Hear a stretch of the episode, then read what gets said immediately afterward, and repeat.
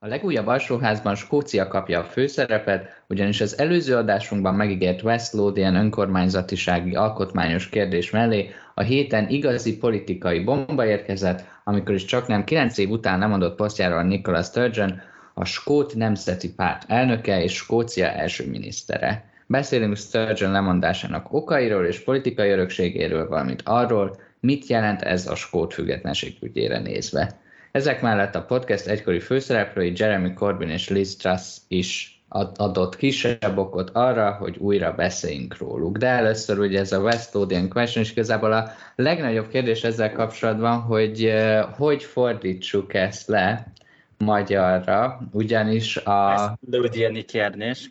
Igen, igen, ez egy, ez egy opció, de lefordíthatnánk a nyelvújtás fejében, azt gondolom, Uh, ugye a Lothian, a Lothian az egy régió Skóciában, Edinburgh-tól nyugatra, és a West Lothian az Edinburgh-tól nyugatra lévő területek nyugati része, Szóval a Lothiannek egy, egy, egy ország része nincs külön magyar szó, de hanem az van, hogy Lothian. De én szerintem a nyelvújtás jegyében akár nevezhetnénk Lóciának is, vagy Lódiánnak is, úgyhogy eh, ahogy akarjátok, döntsétek el, eh, hogy hogyan hívjuk magyarul ezt a országrészt, és utána írhatunk is, nem tudom, a földrajzi társaságnak, vagy a magyar szótárnak. Ti melyik nev- elnevezést választjátok ezek közül? Hát én maradnék a, a, a Lodian-nél angolul. De a Lucia, amúgy jól, Ludia az így jól hangzik én, én úgy dönt, köszöntöm a megmaradt hallgatóikat, én, én maradnék amellett, hogy a kérdésnek fogom ezt hívni, és akkor így nem zavarodnak össze a hallgatók. West, Nyugat-Lódia az egy, az, egy, az egy választókerület. Ennyit kell tudni erről, és ezen kívül semmilyen tartalmi jelentőség megye, nincsen. Inkább megye. De egyébként valójában Nyugat-Lódiennek, West Lódiennek semmi nincs különösebben kiemelt szerepe ebben a kérdésben. Nem tudni pontosan, hogy miért ebből jön, hiszen a az a képviselő, aki ezt elnevezte, az sem különösen kötődött ez a térséghez. Egyébként ez tényleg egy ilyen régió, vagy megye, vagy ilyen önkormányzati egység Skócián belül, tehát semmi különös nincs benne, és egyébként valójában ez a kérdés nem is annyira Skóciáról szól, hanem Angliáról. De mi is ez a kérdés? Alapvetően ugye az 1970-es években volt terítéken egy ilyen nagyobb vita és egy nagyobb törvénytervezet formájában, hogy legyen önálló nemzetgyűlés Skóciában, és erről egy referendum is volt, amit megnyertek, de az, hogy legy, az, az a párt, azon párti emberek, akik azt mondták, hogy legyen egy ilyen, de mivel a teljes népességnek a 40%-a nem szavazott rá, tehát nem az, hogy tehát az, az nem a mindenki, aki részt vehet ezen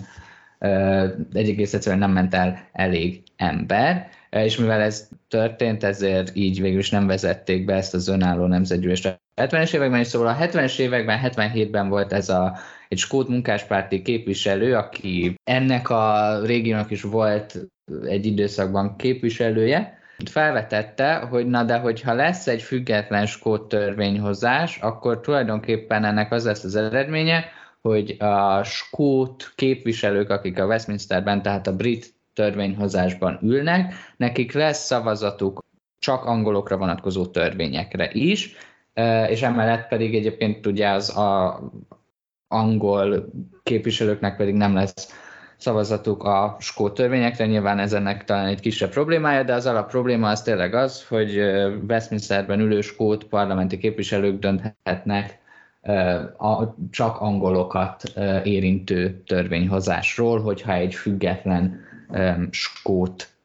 nemzetgyűlés rétezik, és ennek az embernek a kérdésére hivatkozva nevezték el ezt a kérdéskört a West Lothian questionnek, vagyis nyugat-lóciai kérdésnek,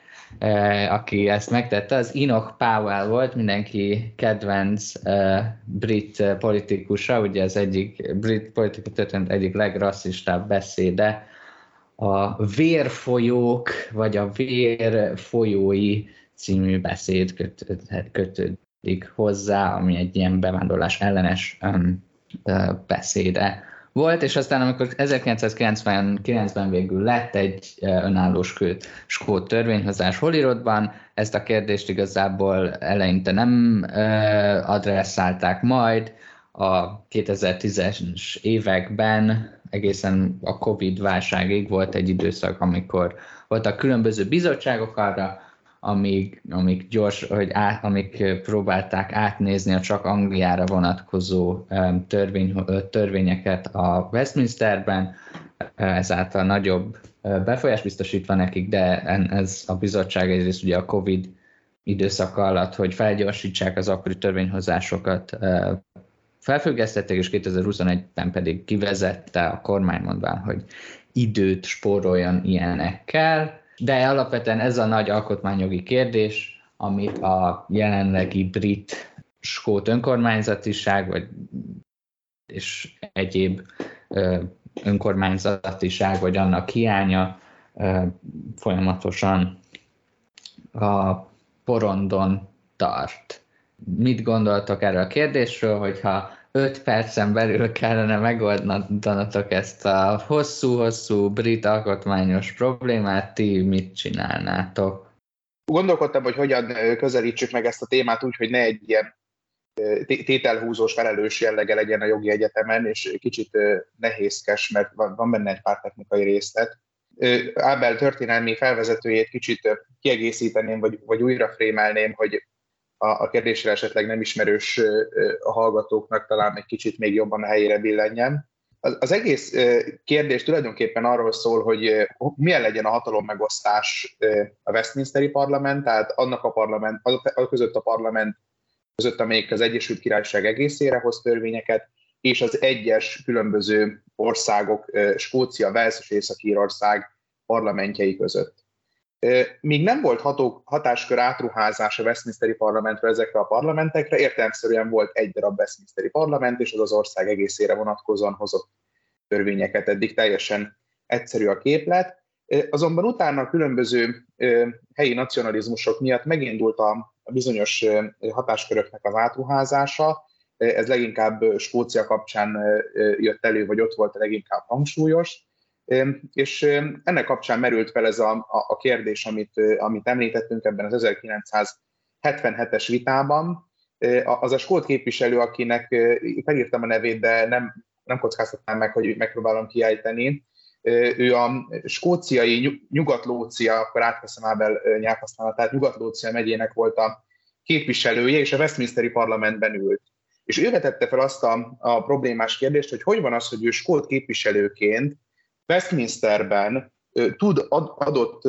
angol választókerületekre, vagy, vagy alapvetően Angliára vonatkozó törvényeket hozni, mint Westminsteri képviselő, ugyanakkor a saját választókerületére, meg Skóciára vonatkozóan nem, mert a hatókörök egy jelentős része át lett ruházva. Ezért vicces maga, hogy kiveti ezt fel, és milyen körülmények között, és nyilván erre mondta Inok Pável a vitának a hevében, hogy nagyszerű, végre rátapintott a, a, a lényegre ez az adott sport képviselő, és nevezzük el ezt a kérdést nyugat-lóciai kérdésnek, és ez velünk is maradt az elmúlt évtizedekben, és hol-hol felbukkant, leginkább a 2010-es évek elején, de ma, ma is például mi is beszélünk róla, pedig egy kicsit marginális ügynek tűnik. Szóval az egésznek a, a a hátterében a maga a hatalomnak, a, vagy a bizonyos hatásköröknek az átruházása áll, és ahogy mondta is Áber 1998-ban Tony Blairék meghozzák a, a Scotland Act-et, ami létrehoz egy, egy, egy önálló skót törvényhozást, ami tulajdonképpen azt jelenti kicsit a osztrák-magyar monarchiához hasonlott, vagy 98-ra fogadják el a törvényt, és 99-ben jön létre a parlament, ami ténylegesen azt jelenti, hogy bizonyos hatáskörök át vannak ruházva a skót skót törvényhozás, illetve a skót kormányra, és bizonyos ügyeket az Egyesült Királyság megtart, ilyen a honvédelem, külpolitika, bizonyos gazdasági ügyek, monetáris politika, pénzkibocsátás, stb. Na most nyilván van ennek a dolognak egy rossz indulatú interpretációja, és mint a rossz fejtori jobboldali, most nekem, nekem, nekem az a szerepem, hogy elsüssem ebben a podcastben, Mondhatjuk, hogy a nemzeti meg a lokális törekvéseket Tony Blairék próbálták figyelembe venni, és milyen jó fejség, hogy bizonyos hatásköröket átváztak a skót kormányra. Ugyanakkor meg azt is mondhatjuk, hogy a Tony Blair a következő 13 évben vagy 10 évben, hát bizony volt olyan alkalom, mikor a angol munkáspárti, tehát a saját pártjának a képviselőinek a lázadása miatt csak a munkáspárti skót képviselők szavazataival tudott bizonyos törvényeket átvinni. Tehát mindemellett, hogy bizonyára ez egy abszolút jó indulatú jófejség is volt a Tony Blair részéről, alapvetően hatalomtechnikai szempontok is felmerültek ennek kapcsán. Na de ez csak egy apró kis zárójeles megjegyzés. A következő lépés, egy ezt a kérdést, ezt a nyugat lócé kérdést elkezdik tematizálni 2010 környékén, vagy 2010 után, és létrehoznak egy bizottságot, ez volt a, ez volt a, a McKay bizottság, és ugye jön is a, a kulcs ebben az egész ügyben, amit az akkori konzervatív liberális koalíciós kormány elkezd emlegetni, az English Votes for English Laws, azaz angol szavazatok az angol törvényekre, hogy most megpróbáljuk lefordítani, evel ez a mozaik szó jön létre, ami tulajdonképpen azt célozza, hogy a Westminsteri Parlament ne fogadhasson el olyan törvényt, amit a, a, az angol képviselők többsége elfogad. Ez egy nyilván egy áthidaló, meg kicsit jogilag bonyolult megoldás, a törvényeket olyan bizottságokba terjesztik elő, ahol a, a, a harmadik felolvasás előtt, ahol angol képviselők vannak többségben. Tehát az egész kicsit lelassítja a törvényhozási folyamatot, és alapvetően nem, nem, nem, nem old meg egy, egy, egy, egy alapvető alkotmányos ö, ö, problémát, vagy nem, nem, nem egy olyan kérdést old meg, ami egyébként a brit politikára napi szinten ö, kihat, és az emberek többsége felháborodik rajta, és ahogy mondta is Ábel, ezt 2021-ben a Johnson kormányzat arra hivatkozó, hogy az egész bonyolult, meg amúgy is hülyeség, meg alassítja a dolgokat, az egészet beszántotta, úgyhogy a Cameronéknek a munkája az, az ilyen szempontból elveszett.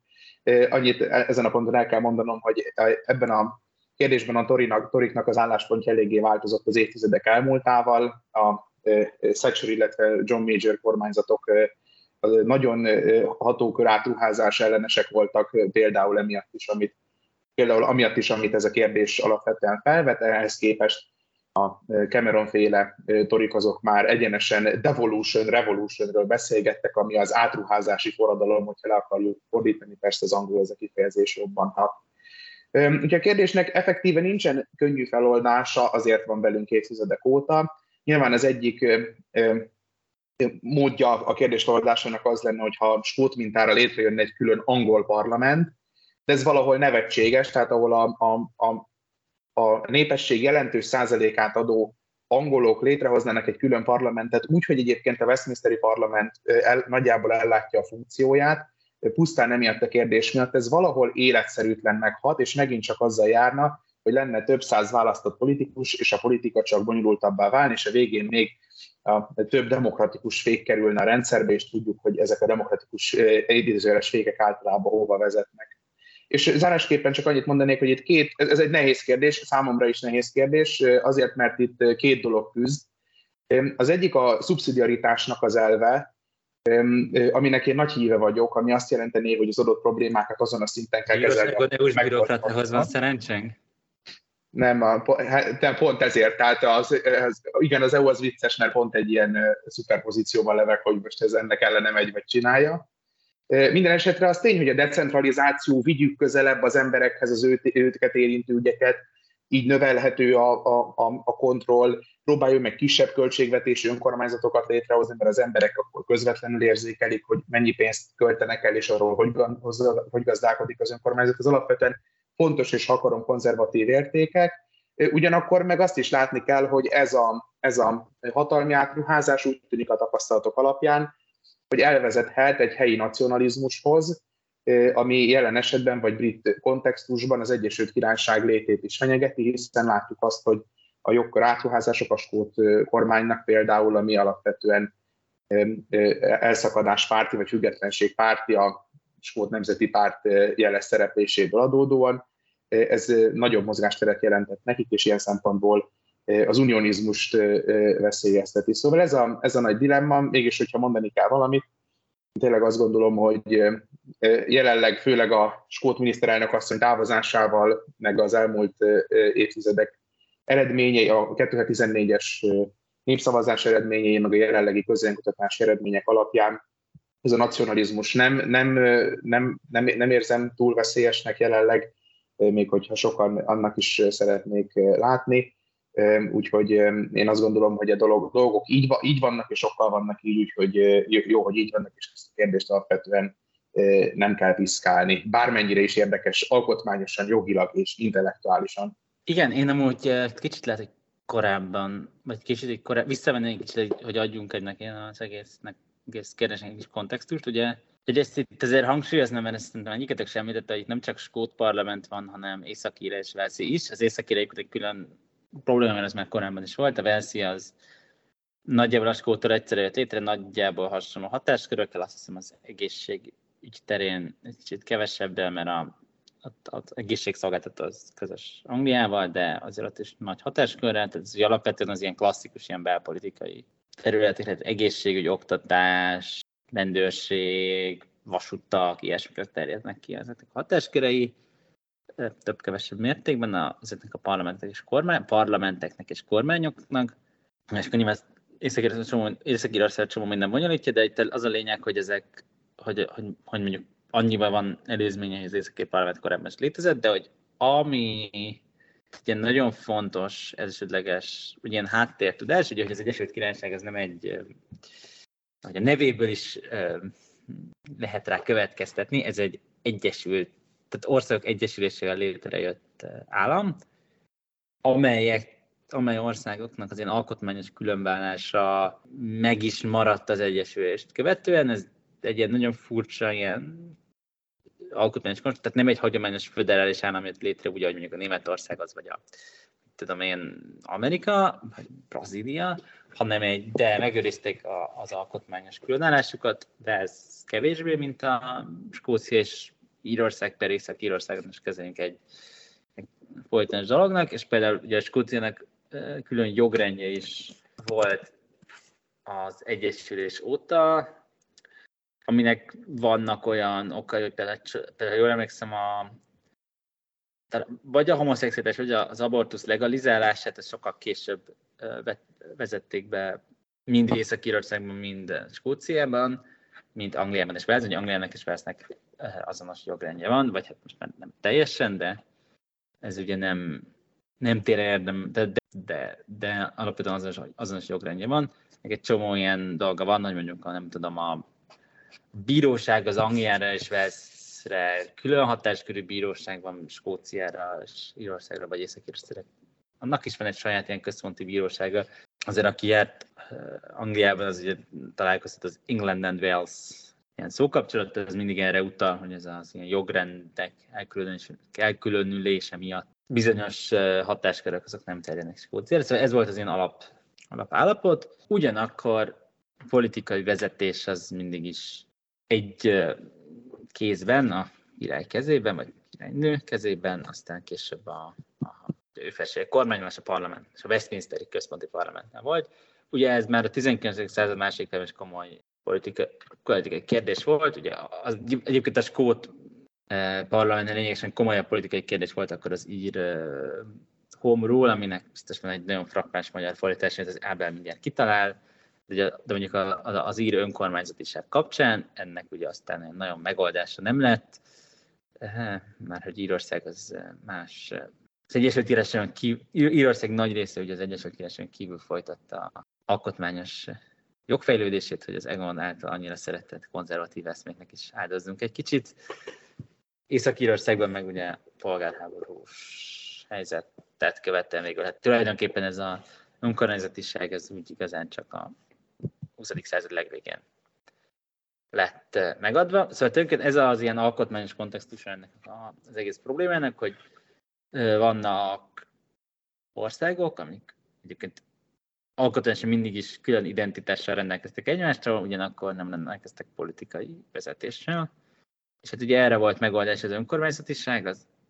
északireknek, és aztán skótatnak, felszieknek a 20. század legvégén egy Tony Blair kormányban, egyébként te, tegyük hozzá, hogy ugyan egyébként tényleg valószínűleg a, a munkáspártek akkor még egy ilyen politikai számítás volt, hogy legalább a skót egészségügyet az garantáltan ők fogják kitalálni, hogy hogy néz ki, hogyha Angliában esetleg el is vesztik, de azért ezt tegyük hozzá, hogy ez valószínűleg Margaret Thatcher sem, sem csak azért volt ellene a az önkormányzat is ennek, amit a, amit az Egon elmondott, hanem azért valószínűleg meg azt sejtette, hogy azért a konzervatív pártnak ilyen politikai pozícióvesztéssel járna az önkormányzatiság. Érdekes, hogy az igaz, hogy a konzervatív pártnak politikai pozícióvesztéssel járt, hiszen a ország mondjuk 10 millió lakosának az életére nincs befolyása a, a tori kormánynak, ugyanakkor a munkáspártnak. Hát szóval, hogy Skóciában először a tehát a skót parlament szintjén azért viszonylag gyorsan sikerült elveszíteni Skócia támogatását, aztán a népszavazási kampányban nyújtott fergeteges produkcióval a Westminsteri parlamentben sikerült a skótok bizalmát elbukni, el, elveszíteni, de ez egy másik kérdés, talán majd Nicola Sturgeon kapcsán erről még beszélünk. Szóval alapvetően ez a kontextus, és szerintem tehát, hogy ez egy olyan, tipikusan egy olyan alkotmányos dilemma, amit nem lehet jól feloldani, mert az angol parlamentnek nem igazán lenne értelme, hiszen egyébként csomószor ez az English Votes for English Laws, ez így teljesül is, tehát hogy például a mostani brit uh, kormányban is ez egy kényelmes többség van, még a nem tudom, talán 10 darab skót és 15 vagy 20 darab Velszi tori képviselő zárójelezésé, tehát figyelmen kívül hagyásával, ugyanakkor az előző kormány például csak az északír nacion, bocsánat, unionisták, nem nacionalisták, unionisták elnézést. Északír, ez nagyon nagy tankszip volt elnézést a hallgatóktól, tehát az északi unionisták külső támogatásával tudott hatalma lenni, tehát ott például ez az elve sokkal kevésbé teljesült triviálisan. Szóval szerintem, de hogy az angol parlament nem lenne értelme és azok az ilyen föderális rendszerek, ahol ez úgy néz ki, hogy van egy nagyon nagy, ugye ez gyakorlatilag már egy föderális rendszer lenne, még hogyha valószínűleg nem is neveznék az angolok, ez nyilván meg egy nagyon érdekes alkotmányos kérdés, hogy legyen az Egyesült Királyság föderális, és a másik, hogy azért azok a föderális rendszerek, amik, amik, um, amik úgy néznek ki, hogy egy nagyon nagy föderális entitás, meg néhány kicsi, azok azért általában nem szoktak valóban föderálisan működni, hiszen minden olyan döntésnél, ahol közösen kell dönteni, az általában a legnagyobb szava dönt. Ez mondjuk talán a 1945 előtti német federalizmus dicsősége mutatja, hogy ez mennyire, mennyire működött. De igen, szóval ez, ez egy dilemma, vagy hogy felmerülnek azok, hogy ezt akár úgy is, lehet, úgy is lehetne federalizálni az Egyesült Királyságot, hogy a Anglián belül mondjuk regionális szinten jönnének létre federális szervezetek. Az is felmerül persze, hogy miért Anglia egészére, ugye a mostani modellben miért, miért Anglia egészen kapja önkormányzatiságot, és miért nem mondjuk London, aminek persze van most is önkormányzatisága, de hogy kapjon nagyon mértékben, ami mondjuk azért egy Skóciánál mondjuk másfélszer, kétszer nagyobb, mert hogy lakosság szerint tekintve másfélszer, kétszer nagyobb országrész, vagy tehát azért egy ilyen angol régió az nagyjából egy, egy ilyen Skóciát, pláne Wales, pláne Észak-Írországot meghaladó lakosságszámú hely, tehát miért nem mondjuk regionális szintű önkormányzat, az egy sokkal kiegyensúlyozottabb modell lenne, Szerintem már azért ebben a podcast sokat beszéltünk azért a Észak-Anglia, Dél-Anglia vitáról, ami, amire azért megoldás jelentene mondjuk egy, egy ilyen alacsonyabb szintű önkormányzatiság, de nyilván ennek viszont sokkal kevésbé van meg az az ilyen, nem tudom, sok száz éves alkotmányos um, kibevésettsége, amire azért a skót nacionalizmus, vagy a skót, skót verzi és északír önkormányzatiság épített, illetve persze az is van, hogy ugye skót nacionalisták vannak, verzi nacionalisták vannak, bár ők azért nem függetlenségpártiak, északi nacionalisták, vagy hát ír republikánusok, hogy a pontos kifejezésre különösen vannak, és ők általában a népszavazásnál radikálisabb eszközöket is bevetettek a ír függetlenség vagy az írettség érdekében, addig azért az angol, ez a fajta angol nacionalizmus, bár egy foci meccsek szintjén létezik, meg ilyen észak-angol választásokon el szoktak indulni az angol demokraták, meg a hasonló ilyen kései miépnél nem sokkal politikailag falsúlyosabb, mert a jelenkori miért nem sokkal politikai falsúlyosabb szervezetek, de azért, azért ez egy lényegesen kevésbé létező politikai mozgalom, és hát nyilván azért az, az hozzá kell tenni, nyilván alapvetően akkor szoktak ezek megtörténni, amikor ez nem a alkotmányjogász bácsiknak, a, meg inokpál rajongóknak a szivarozós beszélgetésnek tényleg nem mondjuk politikailag húzós sem Persze lehet, hogyha mondjuk a munkáspárt a következő választáson csak úgy tud kormányra jutni, hogy a Skót Nemzeti Párt külső támogatásával, vagy frakció támogatásával, akkor lehet, hogy ez egy lényegesen politikailag kurensebb kérdés lesz, és mondjuk a, nyilván az, ebben az esetben a torik fel fogják karolni annak az ügyét, hogyha skótok, akkor mi miért nem. Szóval a toriknak valószínűleg azért egy kicsit érdekében állni a angol parlament, mert azt a Westminster-et még egy picit egyszerűbben meg tudják szerezni. Én egyébként abszolút a további önkormányzatiság felé hajlok ennek a kérdésnek a megoldásában, vagyis afelé, hogy az Angliát még további régiókra bontsuk fel, mint például London, vagy nem tudom, Yorkshire és ilyesmik, és akkor az egy régió lenne egy ilyen, egy, egy régiónak a jogai és önkormányzati jogai lennének nagyjából egy, egyenjogúak, mint a most, mint a most van Skóciának, lenne, lehetne egy ilyen Londonnak, lehetne egy ilyen Yorkshire-nek. Szerintem ez arra nagyon jó, hogy de, dekoncentrálja a hatalmat, és uh, egyébként uh, ebből pont ezért nem fog ez sosem megtörténni, mert azért a a brit politikai elit az jelentősen angol domináns, és ez az angoloknak a politikai dominanciáját az Egyesült Királyságban, mivel további részekre felbontaná, ezért valószínűleg sosem menne egy ilyenbe bele, de én, én nagy híve vagyok annak, hogy, hogy, egy, hogy a hatalom az lehetőleg minél több, és a lehető legtöbb helyen helyre legyen szétosztva, úgyhogy én, én nekem ez lenne a fő megoldásom erre. Azt hiszem az Andy Burnham, aki a, a Manchester és, küls, és külvárosai régiónak a polgármestere, ő, ő már felvetett egy ilyet, hogy alapvetően ő is szeretne ilyesmit, azért az Andy nem hajlamos nagyokat álmodni, és aztán abból végül semmi nem lesz, de, de mivel egy ilyen magas rangú, és a munkáspárton belül azért egyébként jelentős támogatottságú ember felvetett ilyet, hát ha megtörténik. Annyit azért erre kicsit rossz indulatúan mondanom kell, hogy nem biztos, hogy az Andy nem ezt a nagy önkormányzatiság szellemével mondja, lehet, hogy ő személy szerint szeretne több hatalmat, Hát, hatalmat Manchesternek, igen. igen, igen, igen. Tehát szép, szép gondolat volt ez Ábel, de azért tudjuk, hogy ez hogy néz ki helyben. Illetve még egy kicsit meg vagyok döbbenve, mert ti is mindketten az alapvetően pozitívan beszéltek erről az önkormányzatiság dologról, de hát azért ez a északi régiók felvirágoztatását dél-angliai pénzből, hát egy némileg ellehetetleníteni, hát eddig ez egy projekt volt. Nem tudom, nem tudom, uh, Egon, hogy hallottál-e, nem tudom, mondjuk a német, Németországon belül újraelosztásra, vagy ha, ha már említettük a brüsszeli bürokrateket az EU intézményrendszeréről, amik azért a gazdag régiókból, a szegény régiókból pénzpumpálást, mondjuk most abban nem menjünk bele, hogy milyen hatékonysággal és bizonyos kelet-európai ország esetünk mi, milyen józansággal van az a pénz elköltve, de azért ezek még önmagában nem. És nyilván egy, még egy álmaink föderális Egyesült Királysága sem lenne gyengébb egy központi hatalommal rendelkező, mint, az, mint amit az Európai Bizottság szokott prezentálni központi hatalom erősségében, de, de egyébként én is egyetértek, illetve még azt tenném hozzá, hogy az Egon által említett ilyen devolution, revolution, aminek nem tudom, mit fordított. Hatalom átruházási forradalom, tessék. Hatalom átruházási forradalom nevű már valóban kicsit unortodox konzervatív jelszó által lefedett jelenség, tehát ez, ez hozzátartozik, hogy a,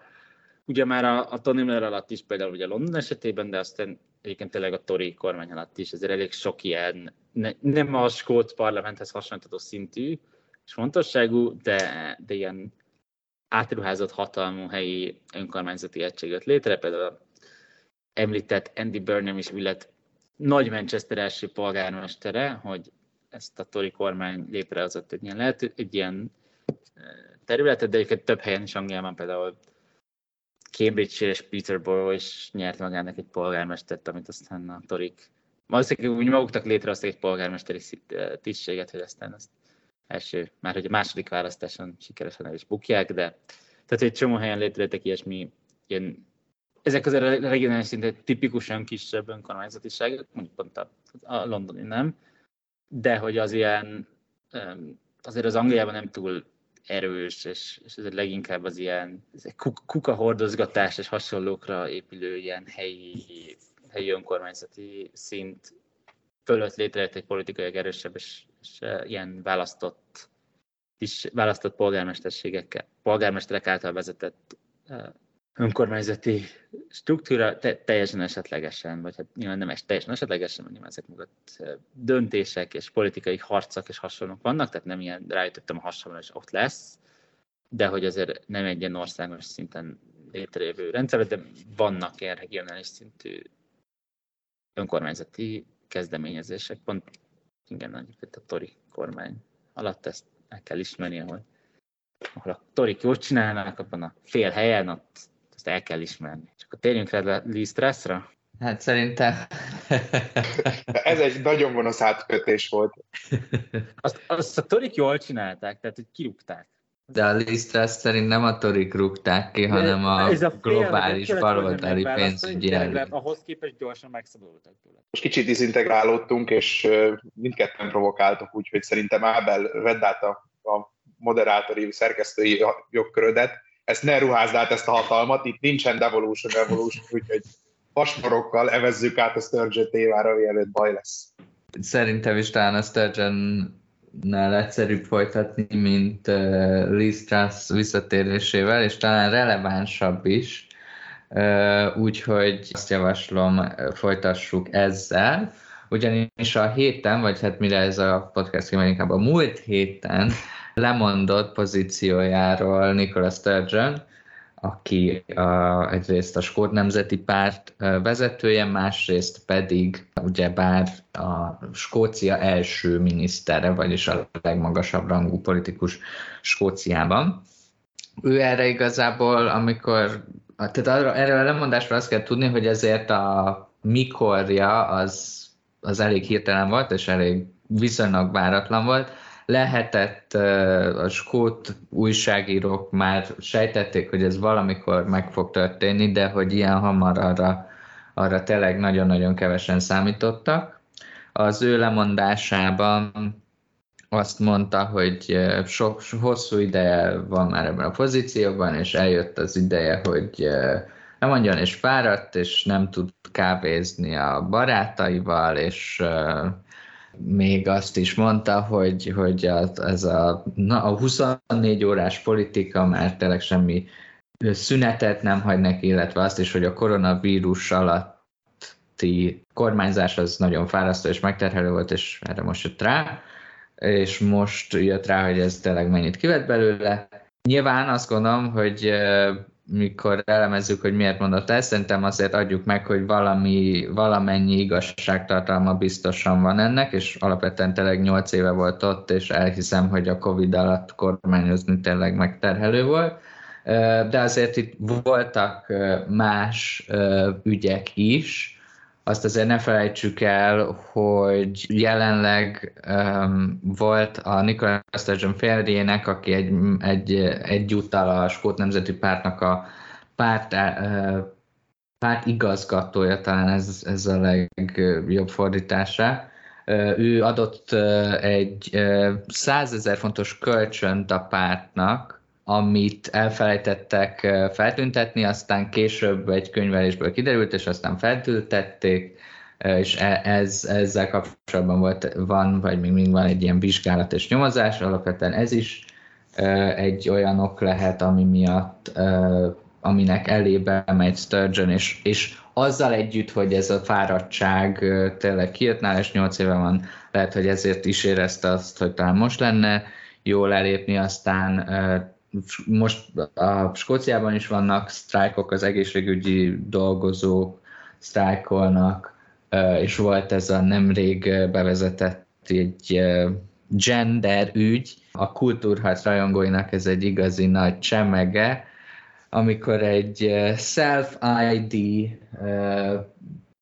koncepciót vezetek volna be a skótok, ami azt jelenti, hogy ez, ez valaki ehhez ért, hogy ez pont, pontosan mi volt? Szerintem egyszerűsítsük le azzal, hogy egyszerűbben tudnak transz emberek nemet változtatni a jogi dokumentumaikban, hogy Mert itt azért a, hogy mondjam, a vita két oldalon elég eltérő értelmezések, hogy a self-ID az mit jelent. Az egyik az az, hogy nem kell, ha jól értem, kell annyi, hogy ez nem kell neki orvosi papírok, és a másik oldal szerint, meg ugye, hogy a Skócia, Anglia legnagyobb ajándéket Skóciának J.K. Rowlingot megidézzük ebben a podcastban, mert mégiscsak tett, hogy na, nagy rajongói vagyunk az emberednél, akik felszámolják a saját irodalmi munkásságukat rossz színdarabokkal és tweetekkel. Másoknak is sok sikert kívánunk ehhez. Szóval, hogy a J.K. Rowling, tehát ez az ilyen trans, mindenki ez politikailag korrekt, tehát, tehát ugye a... a gender kritikus. Gender kritikus, köszönöm ezt. Cikki, hogy nem jutott eszembe, szóval az ilyen gender kritikus kritikusok, elnézést, ez kicsit szóismété volt, azok pedig azért alapvetően attól aggódnak, hogy így majd ez a pokol, és mindenféle random férfiak mondjuk átkérik magukat a női börtönbe, hogy ott aztán erőszaktevők legyenek, meg nem tudom, a sportokat ne keverjük ide, ha ezek nagy, nagyon viták vannak, mert az arra azért a skótkoronynak viszont limitált ráadás egy kiindulat az olimpián, de, vagy hát milyen neműként indulat az olimpián. Arra is, hogy ki persze, de hogy tehát alapvetően azt hiszem ilyen, ilyen ezért kritizálják most ezt nagyon leegyszerűsítve. De... Minden esetre ez volt a valaha volt legjobb oldali megjegyzésed, Ábel. Tehát ez a ti ezt tudjátok, mi ez? Mi ez a hülyeség? Valaki tudja, tudja, hogy miről van szó? Mi ez? Igen, igen. Ábelt általában felszokták készülni a liberális álláspontból a kultúrharcos kérdésekben. Szerintem itt, hogy Egon valójában arra van szó, hogy egyik is a követi a skót politikát. Tehát, hogy, a, tehát, hogy azért Egon is az, Egon, bocsánat, Ábel is azok közé a egészséges lelkülött emberek közé tartozik, nem foglalkozik különösen sokat a skót törvényekkel. Én csak azzal foglalkozom, hogy hogy lehet skót helységneveket magyarra lefordítani. Na de, de igazából ebben a gender self kérdésben az érdekes, ugye az érdekes is még az volt, hogy megszavazták ezt a törvényt, a skót parlament jóvá hagyta, viszont a Westminsteri kormány élt a hatalmával, hogy ezt visszadobja, mondván, mert Angliában még nem ilyen egyszerű nemet váltani, és ez alapvetően hatással lenne a Westminsteri jogegyenlőségre a transzneműek számára. És amúgy valószínűleg egy, ebben volt egy, a Sturgeon által szerintem egy ügyes provokáció is, hogy, a, hogy egy ilyen konfliktus helyzetet kreáljon, de, de végül egyébként annyira nem jött jól ki ebből a helyzetből. Nem valószínű, hogy csak emiatt mondott le, de a, azért a támogatottsági számai kicsit csökkentek ezután, mert kicsit kaotikusan uh, kommunikálta a helyzetet. Szóval, hogy több uh, ok felgyülem lett most itt tulajdonképpen mit szóltok ahhoz, hogy lemondott? Ja, hát én, hogy is mondjam, tehát én, én hajlok arra, hogy nyilván voltak mások, de tényleg megfáradt már csak azért is, mert azért a nem megfáradt politikusok ritkán szoktak a nem változtatás egyszerűsítése körüli backlashből, avagy a férje egy kicsit a kampány finanszírozásban nem a legjogszerűbben és korrupciómentesebben járt el jellegű botrányba belebukni, ezek tényleg azok az ügyek, amikbe akarsz akár belebukni, hogyha már várod a lehetőséget, hogy belebukj körülbelül. Egyébként szerintem, tehát ezért ezt tudjuk, az, hogy nyilván Sturgeon nagyon 8 éve volt miniszterelnök, ez egy teljesen tisztes időtartam, azért, ha jól tudom, most is a, a pártja elég kényelmesen megnyerni a következő skót választást. Azért a, most épp nem nyernék meg a második függetlenségi népszavazást, de de azért a függetlenséget is sikerült napirenden tartani, valamennyire, nyolc év alatt pedig ugye alapvetően azért lett első miniszter, mert Alex Salmonnak, akire egyébként már korábban is megemlékeztünk ebben a műsorban, azt hiszem, neki, aki egy ilyen nagy a skót nacionalizmus atya úristene volt körülbelül sokáig, neki azért kellett lemondania, mert a függetlenség népszállást elbukták, és akkor ez az úgynevezett egy bukott projekt, és azért ezt neki nagyon jól sikerült feléleszteni. Nyilván 8 év alatt miniszterelnök nem és nem egy ilyen, nem mondok magyar politikus nevet, aki úgy távozott, hogy a ország négyötöde gyűlölte, és a másik 20%-a sajnálta. mondjuk ők se, ő se távozott a közeledből azóta, de ez lényegtelen. Nem vezette kataklizma a pártját. Szerintem ez az, hogy tehát igen, politikusok le szoktak mondani, és azért azok a politikusok, akiknek ezért ilyeneket szoktak lemondani, azokra általában nem, nem a bot, lemondást vező botrányra szoktunk emlékezni, mondjuk Tony blair ajánlom mindenki figyelni, aki szerintem átvel sem fogja tudni megmondani, hogy miért mondott le Blair, vagy Egon azt nem, de... Hogy, hogy, hogy, hogy, hogy, hogy, miért mondott le Blair? Mi, mi, mi volt az ilyen hivatalos izé? Ö, hivatalos nem izé? Nem hmm. fogom tudni. Ha jól emlékszem, a, nagyjából azért, mert a épp, éppen nyerést lehet a Gordon Brown az aktuális csörtében, és átadta inkább. Tehát, de hogy itt ez... Ja, ja, ja, a mondás... így, oké, csak azt hittük, hogy azt gondol, hogy volt valami ürügy. Így oké. Ja, volt valami ürügy, de valami teljesen képtelen hülyeség volt az ürügy. Volt egy, igen, tehát igen, ezek szerintem valószínűleg tényleg nagy részt arra van szó, hogy nyolc év miniszterelnöknek, vagy első miniszternek van egy szar. Ezek rövidebb ideig is szar első miniszternek, és ezek bele kell fáradni. Nyilván valószínűleg azért általában egy pártnak jót szokott tenni, a, amikor a vezetőváltás az egy ilyen, nem egy ilyen, nem úgy történik, mint mostában más brit pártoknál szokott történni, hogy finoman fogalmazzak, hanem tényleg egy ilyen menedzselt, és jól megedetik, hát kellemes nyugdíjas éveket kívánunk Nikola Sturgeonnek, hosszabb ideig volt Skót első miniszter, mint amerikai elnök lehetne. Már hogy feltéve, hogy amerikai állampolgár lenne Nikola Sturgeon, ami azt hiszem nem meglepne, de, a, de és még az, az a kérdés, hogy ki lesz az utódja, és ebben arra jutottunk tam, hogy jó eséllyel, vagy hát azt nem tudom mennyire jó eséllyel, mert azért a skót belpolitikának azt a bugyrát, ami a skót nemzeti párt belső erőviszonyos már aztán tényleg kövesse más, de hogy lehetséges, hogy a Skócia, vagy hát valószínűleg azért a nyugati világ első 90s kid miniszterelnökét a Skócia adhatja, akár, de nem Gen Z-t, mert az egy kicsit még öregek ezek a, ezek a derés skótok, azt szerintem, hogy nagyon illene Skócia brandjébe, hogy egy ilyen 90-ben született egyébként valami. Az egy, egyikük, aki egy ilyen viszonylag komoly szereplő, meg kritikát kapott, hogy ilyen új protestáns, és ennek megfelelő Szóval nem, nem kell sokat kapargálni a felszínt, hogy némi homofóbia és, és hasonló előkerüljön onnan, szóval azt hiszem ezen mennek most az aggodalmak, meg hogy cserébe a, a befutó az meg ez ilyen klasszikus, unalmas, öltönyös, szürke férfi kategóriás jelenlegi helyettes első miniszter.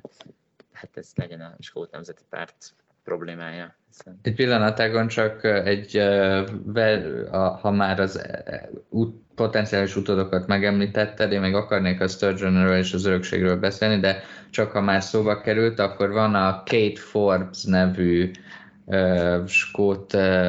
képviselő, ő egyébként mindenféle vitaműsorokban általában igen ügyesen szokott szerepelni, és értelmesen gondolatokat szokott megfogalmazni, és jól konstruálja a, a, a gondolatait, szóval ő rá lehet, hogy érdemes ebből a szempontból figyelni. Igen, de sajnos ő az, akit nem szeretnek Twitteren, már egy új protestáns szekta tagja, és természetesen, mint ilyen kizárólag homofób lehet, amelyiket valószínűleg pont igaz is, tehát hogy tényleg ez a, hogy is mondjam, mint amikor tehát itt, itt, itt, itt azért ez valószínűleg lehet, hogy neki tényleg vannak elég furcsa nézetei, de azért amennyit azért nagyon hangot nem szokott nekik adni. És nehogy úgy egyre, mint Tim Farron, aki választóik felét elbukta azzal, amikor megpróbált elmagyarázni, hogy ő támogatja a melegházasságot, de a, ő mind katolikus bűnnek tartja, mert ez a szofisztikált üzenet nem igazán megy át a választóknak a Facebook videók korában. Meg egyébként amúgy sem, tehát ez az ilyen, én, én élj, hogy akar, szerintem bűnöző, vagy bűnös, nem bűnöző, bűnös életet ez, de hát ez a te dolgod. Igen, ez a, ez a fajta ilyen liberalizmus amúgy sem egy annyira, annyira egyszerű üzenet átadni, de ez tényleg van legyen két Forbesnak és a Skót Nemzeti Párt tagságának a belügye. Én, én most gondolkodtam sokat, hogy hogyan lehetne a melegházasság liberalizációt marketingelni Magyarországon, de én biztos azt mondanám, hogy mindenkinek joga van úgy elrontani az életét, ahogy szeretné. És ez így tök, ez így a humoros, humoros tállás lenne a dolognak. Ugye az eredeti kérdését Ábelnek gondosan megegyeztem, amit, hogyan, hogyan érezzük munkat, hogy lemond a Sturgeon, vagy mi volt valami, mégse egyeztem meg olyan gondosan. Én csodásan érzem magam. Engem ez felvillanyozott ez a hír. Én nagyon örülök, hogy megszabadultunk a Sturgeon-től, és azért örülök, hogy megszabadultunk a Sturgeon-től, mert a Nicholas Sturgeon az egy, az egy profi politikus. Baromi jól kommunikál, nagyon jól képvisel ügyeket, tud tematizálni, megnyert egy rakat választásra az SMP-nek mind a helyi törvényhozásban, Westminsteri helyek tekintetében nagyon jól szerepeltek, vitákon nagyon jó volt. Szóval egy igazi, és az, a kompetencia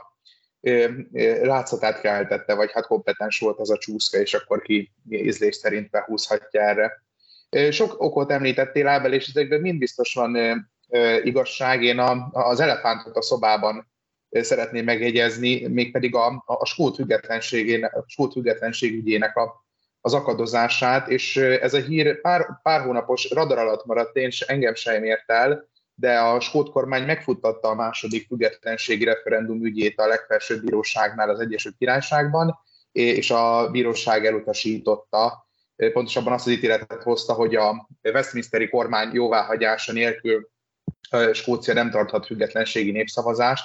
ami tulajdonképpen az egyetlen módja lett volna annak, hogy ezt ügyet előre mozdítsák, és erre jött az a válasz, hogy jó, hát akkor megpróbálunk csalni egy kicsit, és a következő választást kiáltjuk ki egy de facto népszavazásnak, és aki függetlenséget akar, a szavazzon a Skót Nemzeti Pártra. Na most ez csak olyanból a szempontból előnytelen, hogyha vannak támogatói Skót Nemzeti Pártnak, akik egyébként nem támogatják a függetlenséget, és azért vannak ilyenek, azokat a párt esetleg eltaszíthatja magától, és emiatt a, a függetlenség elérésére vonatkozó stratégiája a Sturgeonnek a párton belül is talált némi ellentmondásra. És én azt gondolom, hogy ha volt fő oka annak, hogy, hogy, hogy lemondott, akkor, akkor az ez lehetett, hiszen elvesztett egy nagyon fontos eszköz, eszközt egy olyan, olyan kérdés kapcsán, ami, ami az ő szívügye volt, vagy amit ő tematizált, nem két-három éves távol, hanem tínédzser kora óta, amikor ő tagja lett ennek a pártnak, aztán helyettes első miniszter lett még 2007 vagy 8 tájékán, nem emlékszem a pontos, pontos dátumra. Volt, volt ez a gender. Na most én, én, én naívnak találom azt, hogy azt gondolni, hogy valaki egy ilyen ügy miatt lemond, vagy egyáltalán ezt mérlegeli. Ugyanakkor, ha emiatt mondott le, akkor nagyon örülök. Én tényleg azt gondolom, hogy aki a jelenlegi geopolitikai, politikai, gazdasági környezetben a gender kérdést, meg a transz kérdést tematizálja bármilyen előjellel, az megérdemli, hogy megbukjon. De tényleg, tehát az nem olvasott híreket, aki ezen az ügyön pörög. Nyilvánvalóan úgy akart beleállni a Sturgeon egy konfliktusba, amiben egyébként a brit kormány is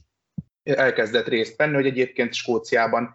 az álláspontja nem feltétlenül élvez támogatást, vagy közel sem élvez akkor a támogatást, mint mint, mint, mint, mint a, ami szükséges egy ilyen csata megnyívásához, és nyilván még a dologra rárakódott egy picit, hogy konkrétan egy kétszeres szexuális erőszakért elítélt férfiből nő, nő, nővé változó embert, meg beraktak egy női börtönbe, ami hát megint csak felkorbácsolta a köznek az indulatait. Valóban volt ez a korrupciós botrány, de hát ez már csak a cseresznye a, cseresznye a torta tetején és akkor nyilván ez a kimerülés. Én ezt a kimerülést ezt imádom, a új-zélandi miniszterelnök asszonyt is elvesztettük, mert ő is kimerült, ő is besokalt, és most már Nikola sturgeon is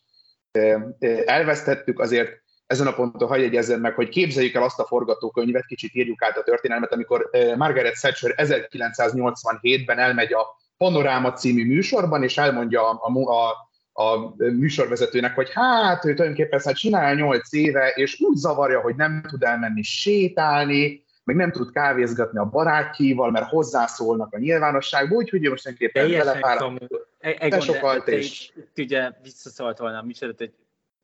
hát lebuktál, megint nincsenek barátaid. Ja, ja, ja, tényleg én ezért nem bírom ezt megérteni. Úgyhogy képzeljük ezt el, hogy... hogy, hogy ja, ja, ja, igen, lehetséges. Ja, neki,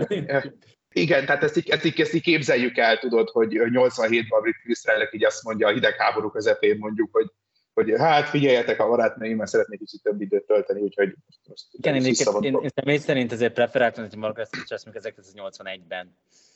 Gondolja Tudom, hogy te örültél volna neki. van szüksége. Mi, minden, esetre, minden esetre, hogyha a, a trollkodást most levonjuk ebből, Iván, azért látjuk, hogy a politika természete sokat változott két-három évtized elteltével azért ilyen okokkal egy frontvonalban lévő politikus még pár éve se vonult volna vissza, most meg mindenki elkezd találgatni, azért, mert tudod, hogy ezt a munkát végezze, és mindenki akkor a legjobb tudása szerint csinálja addig, ameddig tudja. Úgyhogy ezzel a nem megértő, rossz fejnyugdíjas megjegyzéssel zárnám le ezt a méltó megemlékezést. Sturgeon az egy igazi, igazi profi volt, óriási veszélyt jelentett az Egyesült Királyságra nézve, biztos, hogy az utódja sokkal karizmátlanabb lesz, sokkal bénább lesz, és ilyen szempontból a konzervatívoknak egy sokkal kedvezőbb ellenfél lesz, úgyhogy köszönjük Nikola Sturgeonnek a szolgálatot, és kellemes nyugdíjas éveket, jó kávézást kívánok! Én amúgy még azt tenném hozzá, hogy a Sturgeonnek a trükkje, és ebbe ez a self-ID dolog tényleg beleillik, hogy a Sturgeonnek a nagy trükkje, amit egyébként már az Alex Salmon elkezdett és próbálkozott vele, szóval, hogy a Skót Nemzeti Párt az nem mindig volt egy ilyen bal-közép kulturális kérdésekben liberális dolog, a, volt ré, jó régen, de volt egy ilyen tipikus agrárnacionalista párt is, azért a 20. század egyes pontjain, és ne, nem, nem csak nem az első felében. Szóval, hogy a Sturgeonnek a nagy trükkje az az volt, hogy a skót függetlenséget és a független Skóciát mint egy uh, szocdem bal-bal liberális utópiaként adta el, és, és, és keretezte. És az, azt próbálta uh, megcsinálni, hogy az ilyen 20-as, alapvetően internacionalista, európér, um, alapvetően um, LMBTQ jogokat támogató fiatalok be tudjanak tagozódni a skót függetlenség mögé, mert ugye a skót függetlenség, tehát a 2014-es népszavazáson az egyik, ami a skót függetlenség ellen szólt, hogy nagyon sok EU párti skót van, és akkor azzal volt a fenyegetés, hogyha, hogyha kilépnek a skótok, az Egyesült Királyságból az, akkor az EU-ból is ki fognak lépni, és hát ugye ennek lett egy kisebb iróniája két évvel később, de, de ettől függetlenül a, a Sturgeon szerintem jól látta, hogy oké, okay, akkor ezt a réteget kell valahogy meggyőznöm, és akkor folyamatosan így próbálja keretezni a függetlenséget, ami szerintem egyébként alapvetően egy okos, vagy hát nyilván ennek, jó, nem Skóciában élek, de ha Skóciában élnek, nyilván én lennék a célközönsége, és szerintem alapvetően ügyes, meg nem tudom, nekem a coming outom az az, hogy szerintem hármunk közül Nicola Sturgeon valószínűleg én szeretem legjobban, és a skót függetlenséggel kapcsolatban azt hiszem, Iván, te egy fokkal kritikusabb vagy, mint én, de... de... Nem, egyébként nem? kedveltem a Sturgeon, csak hát ugye hmm. útjában áll a Labour kétharmadnak ez a probléma vele. De egyébként csak annyi, hogy um, a, ez nem, nem, nem tudom mennyire számszerű bizonyíték, bár számszerűségben, ha azért megnézzük, ugye azért a függetlenség, pártiság, a skót társadalom azért szokott kicsit így cikázni, hogy most épp melyik van többségben, de azért most már jóval konzisztensebben, ha, az át, ha mondjuk a közvéleménykutatások átlagát nézzük, akkor jobban állnak átlagosan a közvéleménykutatásokban a függetlenség pártjak, mint mondjuk tíz évvel ezelőtt álltak, és egyébként például nekem, amik ilyen, akik ilyen Daremi évfolyamtársaim voltak, és skótok, és alapvetően nagy Corbyn rajongók voltak, ők most már eléggé inkább a, az ilyen skót függetlenség párt, pártiság felé kalandoztak el, nem feltétlenül elsősorban az SNP, hanem a skót zöld párt felé, de ők is függetlenségpártiak, és ezt azért is tudták megcsinálni, mert ugye a Sturgeon ezt így nagyon jól kinyitotta. Szóval én ezt szere, szerintem az Nicholas Sturgeonnek a fő öröksége, és nekem fő pozitív politikai teljesítménye az ebben áll. Hogyha annyit csinálta Nicholas Sturgeon, hogy téged egy kicsit nacionalistábbá tett Ábel, akkor ennyit meg én is megadok neki, akkor már megérte ez a miniszterelnökség. Jó, csak egy olyan országban, ahol Ábel nem él, tehát hogy érted, ez egy könnyű. Jó, hát én is cionista vagyok pedig ilyen szempontból. Ja, de egyébként én alapvetően értettek azzal, amit elmondhatok, tehát szerintem nagyon karizmatikus politikus vagy, és valóban ez a S&P balra liberális irányváltolás, ez komoly politikai teljesítmény volt a részére, nem csak az ő részére, mert ironikus, hogy Alex Salmond kezdte el, de, de ez az ilyen, az S&P-ből hogyan csináljunk egy ilyen, nem tudom, német zöld párt vibe rendelkező politikai képződményt, ez szerintem egy nagyon sikeres dolog volt, és ebbe tényleg illik a transz vita, amiket nyilván függetlenül egy fontos vita, hogy most Szerintem nem igazán veszi el az opportunity, nem olyan magas az opportunity kostja nem változtatási törvények ilyen-olyan irányba változtatásának, hogy az a, nem tudom, infláció kezelésről elvegye. Persze amúgy sem a sok kormánynak a hatásköre. Ha már felmítetted Ábel Jeremy Corvint, akkor hát belengedted ezt a egyébként szerintem non-news kategóriás dolgot. Jeremy Corbyn... Hát ilyen levezetőnek, tudod, mint a cuki állatos hírek az RTL híradóban. Nem fog a munkáspárt képviselőként indulni a választáson, bejelentette be ezt Keir Starmer, ez nagyjából eddig is sejtetté volt, hiszen talán másfél éve, de lehet, hogy két és fél már ő nem tagja a munkáspárti frakciónak a Westminsterben, egyébként szóval lehet meg két és félben nem tagja, mindegy. Igen, hát úgy 2020. október-novemberében zárták ki, azt hiszem. Mondjuk két és is két éve. Szóval, hogy a október 29-e óta nem tagja a munkáspárti frakciónak, a pártnak igen, ezt a különbséget nem fogjuk elmagyarázni. Szóval nem indult munkásperti jelöltként, ez uh, lokálisan biztos, hogy szar a munkáspártnak, mert ezt a, tehát ott helyben a Corbyn nagyon erős, és valószínűleg elindul független képviselőként nyer, így nem nagyon van jelöltje a, a munkáspártnak, hiszen egyrészt senki nem akar házhoz menni a pofonén egy, egyébként elvileg nyerhető munkáspárti körzetben, másrészt nyilván a helyi, helyi figuráknak azért alapvetően érthető, vagy hát, hogy nem túl meglepő módon a Jeremy Corbynnak így hívei, ott helyben a munkáspártiak. De egyébként ezt tényleg hozzá kell tenni, Jeremy Corbyn tényleg helyben nagyon erős népszerű képviselő, és mindig is az volt, és aktívan foglalkozik helyi ügyekkel, és szeretik a választó, és hasonlók. Um, hát ő valószínűleg nyerni fog, hogy ez a munkáspárton való belháborúk 800. fejezetéhez szerintem, ahhoz már nekem sincsen türelmem, hogy ez milyen üzenetet szerintem, hogyha Kirstarmer a, nem tudom, bárcsak izé más ügyekben is kiállna a Facebook sajtótájékoztatót, hogy Isten nyilát tartani, ahol ezt bejelentette. Ilyen Orbán Viktorosan voltak az angol zászlók, aki ezt, ezt így, érdekli. De szerintem ez, tehát hogyha nyilván a akiket pedig idegenítő munkásvárt, ezek azok úgy tudnak másra szavazni, hiszen nem Islington Northban élnek tipikusan, nyilván aki igen, annak szerencséje van, hogy szavazhat Jeremy Corbynra. Nyilván az ilyen fiatalok megszólítása, meg hasonló szempontból sokkal több lehetősége lenne annak, hogy Keir Starmer ilyen, nem tudom,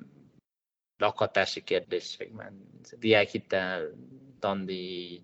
ilyesmikben mit mond és mit nem mond, de nyilván ez másodás fontosabb. Um, igen, azt hiszem a, lehet, hogy a Corbyn koalíció megtartása, megrendelése szempontjából, megtartása szempontjából annál, hogy Jeremy Corbyn talán fontosabb lenne, hogyha nem a Guardian keresztül szivárogtatva tudnánk, hogy pontosan mi a munkáspárt álláspontja a felsőoktatásról, hanem mondom, szép zászlók előtt kiállós ilyen Facebook live vagy mi a csodába. Este róla szó, meg azt aztán tartanák a következő választásig, ezt reméltek kormányon, hát kivéve, hogyha hülyeség, akkor remélhetőleg nem kormányon nem, de mindegy, ez már csak zárójel. És még tudnék egy-két ügyet mondani, amiről kevesebb szó esik, mint arról, hogy Jeremy Corbyn a munkáspárt frakciónak tagja-e még, és hogy igen, akkor miért nem. Szerintem ez egy kicsit már a, kicsit engem erőszinten kezd nem, tehát kicsit lehet, és sokat tehát hogy azok az ügyek, amik miatt fontos volt az egész kormánykérnes, hogy a zsidó közösséggel való viszony és hasonlók, azok azért nagyjából megoldottak, és innentől kezdve ez szerintem már a munkáspártnak a nem tudom, döntése, és belpolitikai, vagy hát ilyen, nem tudom, káderpolitikai kérdése Jeremy Corbyn vállalaton tartjuk. Amire persze nyilván nekünk is van véleményünk, de hogy én ezt nem tartom ezen a ponton egy országosan érdekes kérdésnek, amiről a magyar hallgatottak is feltétlenül értesülnie kell a Egon, ha gondolod, tegyél hozzá valamit a Corbyn, a fér hozzá nem, akkor fejtsd le nekünk, hogy mit gondoltál Liz visszatérési kísérletéről. A Corbynról tényleg csak annyi, hogy hát nehéz, hogy az ember ezen a ponton ne legyen nagyon kárörvendő, és, és most megpróbálom.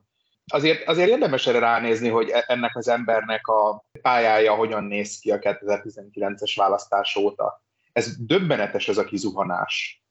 Azért ilyet ritkán látunk, hogy valakit elő vizsgálat alá vesznek, eltávolítanak a frakcióból, és nem indul újra a párt képviselőjeként, mert gyakorlatilag az új vezetőség kitaszítja a pártból. Ez valahol döbbenetes, és ilyen szempontból a Kirstár, mert azt gondolom, hogy dicséri. És akkor az eszéről ugye sokat gyára így frémeled hogy ez egy visszatérési kísérlet volt, ez nem egy visszatérési kísérlet volt, csak három hónap után adott a Lisztász egy interjút, meg írt egy eszét. Itt visszatérésről azért szó nincsen, ennek nem is adottak a feltételei, meg nem is hiszem, hogy erre túl nagy szándék van jelenleg. Én elolvastam a Lisztásznak az eszéjét, azt a 4000 szavasat, vagy így jelent meg, a, megjelent a Telegráfon, majd aztán a saját blogján is lehozta, hogy mindenki elolvashassa. Szerintem ez egy érdekes írás egyébként aki érdekel ez az egész kísérlet, meg az egész dolognak a szellemisége, vagy hogy mi volt a megfontolásomnak ajánlom. Én sajnálom, hogy azt az egy mondatot szemelték ki belőle, ami végül megjelent mindenütt, nevezetesen, hogy a baloldali establishment buktatta meg a Lisztrászt, és nem sose ismerte el a mandátumát. Ez le van írva ugyan a szövegben, de én úgy gondolom, hogy ennél sokkal fontosabb dolgok vannak, vannak leírva. Kettőt emelnék ki. Az egyik, ami a, a rezsicsökkentésnek a bevezetését illeti, ugye itt be, behoztak nagyon gyorsan egy univerzális sémát, tehát gyakorlatilag kicsit a magyar mintára, nem kicsit, eléggé nagyon a magyar mintára hajazóan az átlagháztartás szintjén maximalizálták a, a, a, rezsi, rezsisá, maximálták a, rezsi, a rezsiszámlákat, ahelyett, hogy célzott támogatást nyújtottak volna, ami egyébként egy kívánatosabb gazdaságpolitikai cselekvés ilyen helyzetekben, és akkor nyilván leírja a Lisztász ebben a eszélyében, hogy hát de időnyomás alatt voltak, és ilyenkor csinálni kell valamit nagyon gyorsan, mert hogy ilyenkor nincsen mérlegelési idő. Úgyhogy erről egyébként nem volt szó a vezetőségi választási kampány során. Most ez körülbelül olyan, mintha nem tudom, ilyen katonai hadművelet keretében, így tudod, hogy van három ellenség a veled szembelévő házba, de nem tudod pontosan hol, hogy célzottan leszed őket, úgyhogy azt kérsz, hogy akkor atomcsapást mérjenek a településre, mert máshogy a problémát nem lehet megoldani. Tehát valóban, valóban leírja utólag a lisztász, hogy hát szembesült azzal, hogy a kormányzás igényel némi kompetenciát, és bizony hát a döntésről szembesül olyannal, hogy gyorsan kellene jó döntéseket meghozni, és valóban ilyen helyzetekben nem lehet ezt csinálni. Tehát ez egy fontos tanulság, örülünk neki, hogy a lisztász ezt megtanulta. A másik dolog viszont, ami szerintem fontosabb ennél, az a, és sajnos elnézést kérek Ábeltől és a megmaradt hallgatóinktól, de a hozamgörbét muszáj kimondanom még egyszer, ezt a szót. Ugye mindig az volt a mondás, hogy arra, arra lenne szükség az Egyesült Királyságnak, hogy a költségvetés az alapvetően lazább legyen, csináljanak egy adócsökkentést, növeljék a költségvetési hiányt, és nyugodtan emelheti a, a, a brit központi bank, a Bank of England a kamatokat, mert majd az inflációt visszafogja, és így nem lesz az egészből egy e, nagy probléma. Na most 98 óta azt tudjuk, hogy a brit jegybank fölött nincsen kontrollja a, a brit kormánynak, tehát ők önállóan, önállóan határozzák meg a monetáris politikai eszköztárat, de tulajdonképpen a, a kormánynak, ha akarom, rendelkezésére áll egy olyan eszköz, hogyha ő elkezd állampapírokat kibocsátani, magyarán elkezd költekezni, növeli a költségvetési hiányt, az ezt a bizonyos hozamgörbét feltolja. Tehát kvázi a kormány, ha akarom, megemeli a kamatokat, vagy nyomást helyez a, a, a finanszírozásra, a finanszírozási költségekre. És a Lisztrásznek ez volt a célja, ez az írásból teljesen világosan kijön. Tehát kvázi megkerülte volna egy banki függetlenséget, hogyha akarom, és hogyha egy bank nem avatkozik közbe, akkor ez egy tulajdonképpen egy új szituációt teremt. Ez volt az elképzelés. És tulajdonképpen ezt a írásba fel is vállalja. És ezt el is mondta előre, ebben semmi probléma nincsen. Ami a problémát jelentette, és ami végül is a beavatkozását a, a piaci pánikot okozta, és ami a jegybank beavatkozását eredményezte, az az, hogy a, a, a biztosítói meg a nyugdíj szektorban olyan származtatott termékeket használtak, amiről egyébként a szabályozónak nem volt tudomása. Ezek voltak ezek a bizonyos LDI befektetések. Most, hogy ezek mik én nem mennék pontosan bele, de megint az a történetnek a tanulsága, hogy volt a, a, a gazdaság meg a pénzügyi közvetítő rendszer egy jelentős részének egy olyan kitettsége, amiről a szabályozónak, a brit központi banknak, a pénzügyminisztériumnak semmilyen fogalma nem volt semmilyen fogalma nem volt. Hogyha ez nem lett volna, pusztán annyi történik, hogy nő a költségvetési hiány, és megemelkednek a kamatok, akkor tulajdonképpen megvalósul az, amit Lisztász szeretett volna. A pánikot az eredményezte, hogy volt egy ilyen ismeretlen kitettség, és nyilvánvalóan mindig azt gondoljuk, hogy tanulunk a korábbi pénzügyi válságokból, és időnként csak bebizonyosodik, hogy még mindig futunk olyan, olyan köröket, meg vannak olyan kitettségeink, amikkel nem feltétlenül vagyunk tisztájba, és ennek a liszt végül is a politikai árát is megfizette, de én azt gondolom, hogy a szándékot, a tervet, meg hogy ez a dolog hol ment félre, nyilván számos dologról lehetne még beszélni, meg az eszében nagyon sok minden van, az ez az írás egészen jól kikristályosítja, úgyhogy én mindenkinek akár ellenérzéssel fordul, akár pozitív érzéssel a képviselt ideák felé ajánlom elolvasásra. Szerintem egész korrekt írás volt.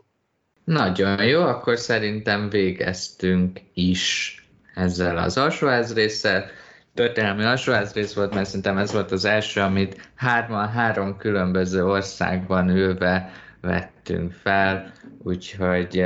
jövünk legközelebb is, és kíváncsian várjuk, hogy ki lesz Skócia első minisztere. Ja, és még egy té- érdekes tény, hogy a 2019-es választáson induló pártelnökök közül már senki sincs a pozíciójában. Úgyhogy ezzel az érdekes tényel búcsúzunk el. Sziasztok! Sziasztok! Sziasztok!